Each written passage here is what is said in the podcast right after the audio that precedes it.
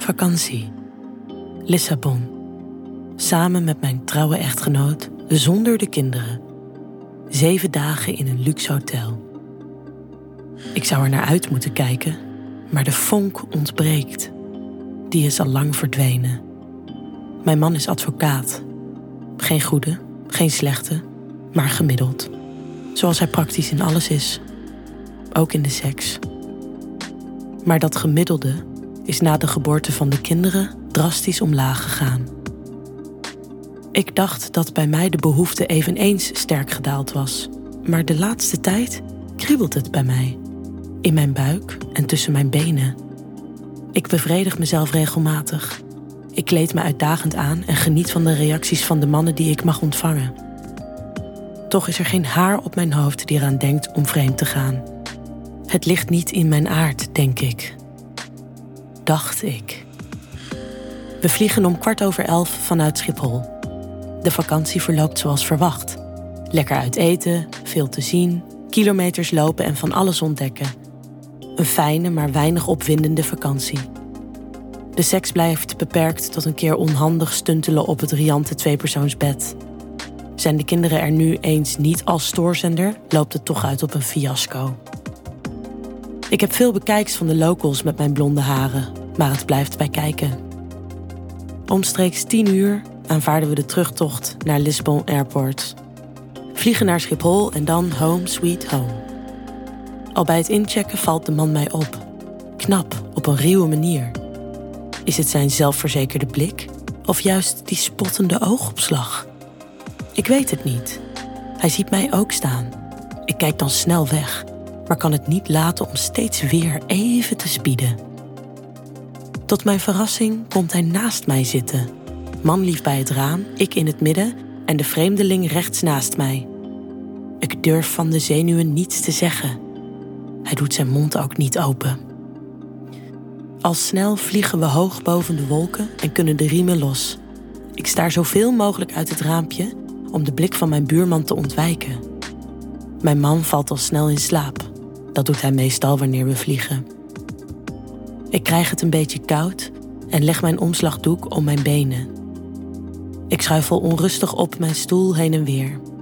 Ik moet me niet zo aanstellen, vind ik, en sluit daarom mijn ogen om een beetje tot rust te komen. Plotseling voel ik een hand onder mijn omslagdoek. Met een schok zit ik rechtop. De hand streelt mijn dijen en schuift daarbij mijn rokje omhoog. Ik ben als verlamd, kan me niet bewegen. Relaxa sua coisa boa, klinkt een heese stem in mijn oor. Ik voel zijn lippen in mijn hals. Zijn vingers wurmen zich nu tussen mijn slipje. Als vanzelf gaan mijn benen uiteen.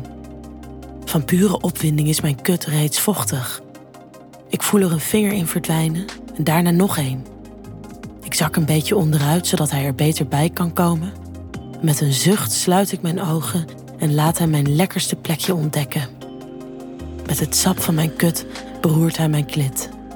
Het slipje zit hinderlijk in de weg. Ik besluit het uit te doen. Mijn knappe buurman lacht kort wanneer hij ontdekt wat ik van plan ben. Nadat ik mijn slipje uit heb gewurmd, legt hij de omslagdoek over ons beider schoot. Hij knoopt zijn broek los en bevrijdt zijn stijve. Vervolgens neemt hij mijn hand en leidt deze naar zijn vieren pik. Ik omvat hem aarzelend. Het is even wennen, een vreemde pik, maar het went verrassend snel. Al snel kneed en masseer ik zijn stijve zodat hij nog harder wordt. Ik hoor hem lichtjes hijgen. Zijn hand verdwijnt weer naar mijn natte kut en kundig masseert hij mijn klit. Mijn god, wat is dit heerlijk. Zo geil, zo opwindend, zo spannend. Terwijl mijn hand zijn pik kneedt, brengen zijn vingers mij naar een hoogtepunt. Ik mag niet te veel lawaai maken, maar ik kan een kreetje niet onderdrukken als ik klaarkom. Yo tengo que ir al bañero, zegt hij met zijn heese stem. Als ik hem niet begrijpend aankijk, zegt hij: Come to the toilet, just behind me. Ik weet dat bañero zoveel als toilet betekent en weet ook wat hij van plan is. Wat hij wil, dat wil ik ook. Maar al te graag. Ik sta dus vlak na hem op. Het toilet is niet bezet. De man, geen idee wat zijn naam is, gaat naar binnen, maar houdt het vouwdeurtje open. Op het moment dat de stewardess de andere kant op kijkt, glip ik snel naar binnen. Wat is het hier nou? We moeten heel erg dicht op elkaar staan. We kussen elkaar gretig. Hij schort mijn rokje helemaal op en legt zijn handen op mijn billen. Mijn slipje ligt nog ergens onder mijn stoel.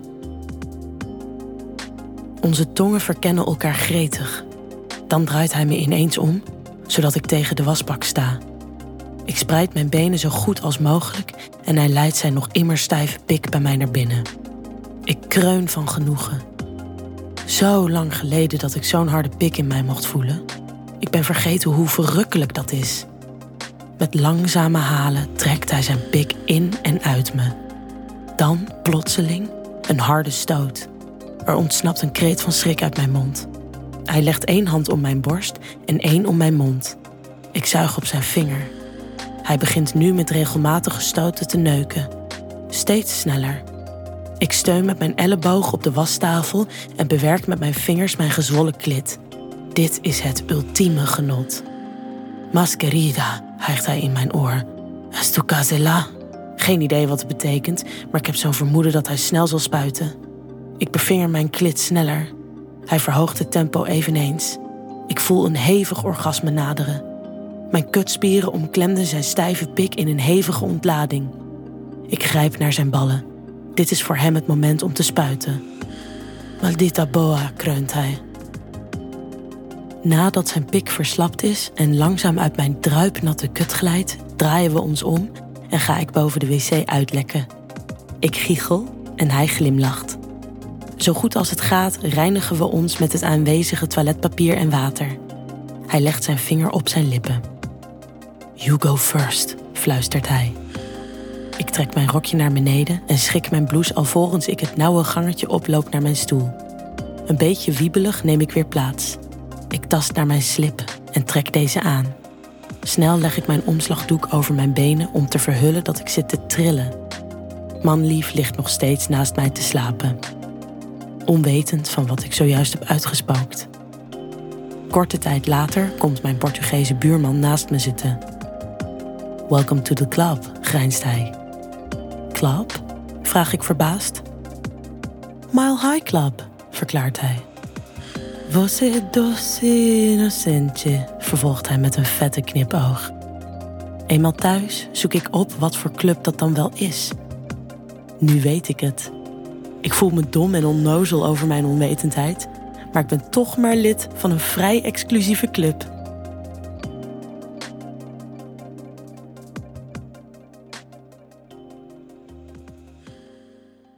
Wil jij nou meer spannende verhalen? Luister dan naar Charlie's Avonturen, een podcast van Easy Toys.